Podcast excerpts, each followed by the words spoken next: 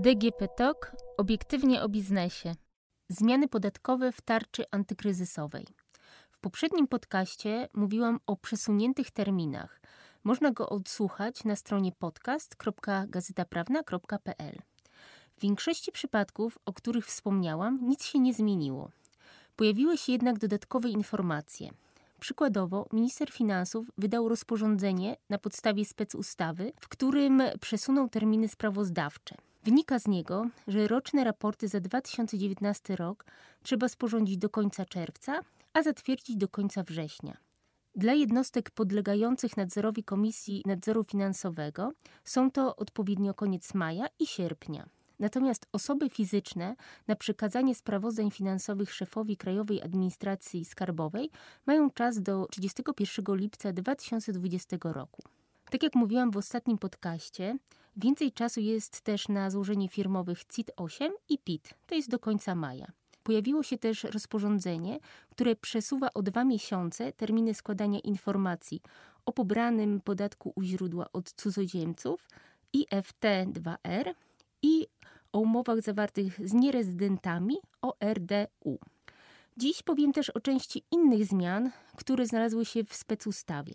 Po pierwsze, zniosła ona opłatę prolongacyjną w przypadku odroczenia przez urzędy skarbowe terminów płatności podatku lub rozłożenia zaległości na raty. Chodzi tu o decyzje o udzielaniu pomocy, które zostaną wydane na wniosek złożony w okresie obowiązywania stanu epidemii lub stanu zagrożenia epidemicznego ogłoszonych w związku z koronawirusem albo 30 dni po ich odwołaniu. Ministerstwo Finansów zachęcało już przedsiębiorców do ubiegania się o taką pomoc. Kolejna sprawa to częściowo zawieszone przepisy dotyczące ulgi na złe długi w PIT i w CIT. Dłużnicy nie muszą po upływie 90 dni zwiększać swojego dochodu podatkowego o kwotę niezapłaconą wierzycielowi. Nie jest to jednak rozwiązanie dla wszystkich, bo warunkiem jest, aby przychody w danym okresie rozliczeniowym spadły o co najmniej 50% w stosunku do analogicznego okresu roku poprzedniego.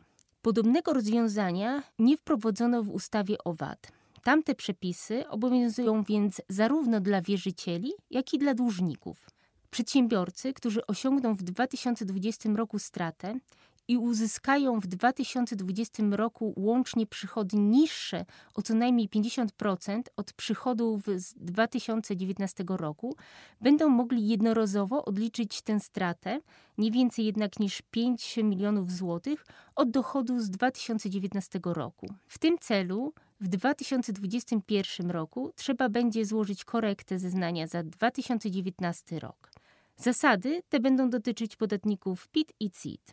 Pojawiła się też możliwość odliczenia darowizn przekazanych na przeciwdziałanie COVID-19. Chodzi o darowizny na rzecz wskazanych podmiotów leczniczych, Agencji Rezerw Materiałowych oraz Centralnej Bazy Rezerw Sanitarno-Epidemicznych. Jeżeli przedsiębiorca już ją przekazał w 2020 roku lub przekaże ją do końca kwietnia 2020 roku, odlicza 200% jej wartości. Jeżeli w maju, to 150%. Natomiast jeżeli stanie się to od 1 czerwca do 30 września 2020 roku, to równowartość przekazanej darowizny. Można ją odliczyć już przy zaliczkach na podatek. Z preferencji mogą skorzystać przedsiębiorcy, którzy produkują towary związane z przeciwdziałaniem COVID-19, na przykład maseczki ochronne, respiratory, środki odkażające, medyczną odzież ochronną, ochraniacze na obuwie, rękawiczki, okulary, gogle, środki dezynfekcji i higieny rąk. Mogą oni dokonywać jednorazowych odpisów amortyzacyjnych od wartości początkowej środków trwałych, które są nabyte w celu takiej produkcji i wprowadzone do ewidencji w 2020 roku.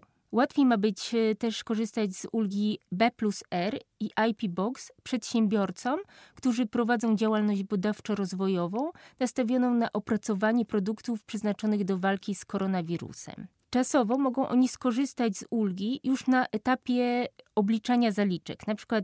PIT lub CIT, czyli w trakcie roku podatkowego, a nie dopiero po jego zakończeniu. Mali podatnicy PIT i CIT mogą zrezygnować z uproszczonej formy rozliczania zaliczek i płacić je na podstawie dochodów faktycznie osiągniętych w 2020 roku. O rezygnacji wystarczy poinformować w zeznaniu rocznym składanym za 2020 rok. Większe są też limity zwolnienia z PIT. Przykładowo, w przypadku zapomóg wypłacanych w razie indywidualnych zdarzeń losowych, klęsk żywiołowych, długotrwałej choroby lub śmierci wypłacone z środków operacyjnych w 2020 roku zwiększyły się z 6 tysięcy złotych do 10 tysięcy złotych.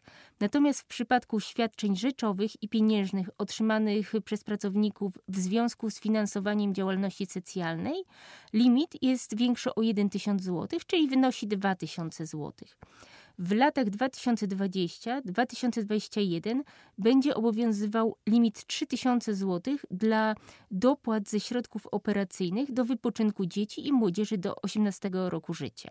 Nie ma też PIT od świadczeń postojowych, a także od świadczeń polegających na zakwaterowaniu i wyżywieniu pracowników w przedsiębiorstwach zapewniających funkcjonowanie systemów i obiektów infrastruktury krytycznej oraz y, których działalność jest kluczowa dla funkcjonowania takiej infrastruktury. Specustawa wprowadza też przepisy o e-paragonach.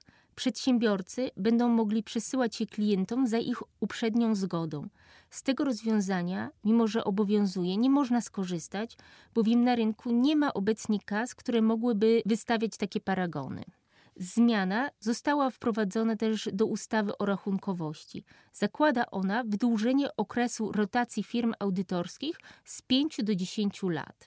Na koniec powiem, że zmiany dotyczą też zawieszenia niektórych terminów procesowych i sądowych w postępowaniach i kontrolach podatkowych, kontrolach celno-skarbowych, a także w postępowaniach egzekucyjnych i karnych skarbowych. Podatnicy dłużej też poczekają na interpretacje podatkowe.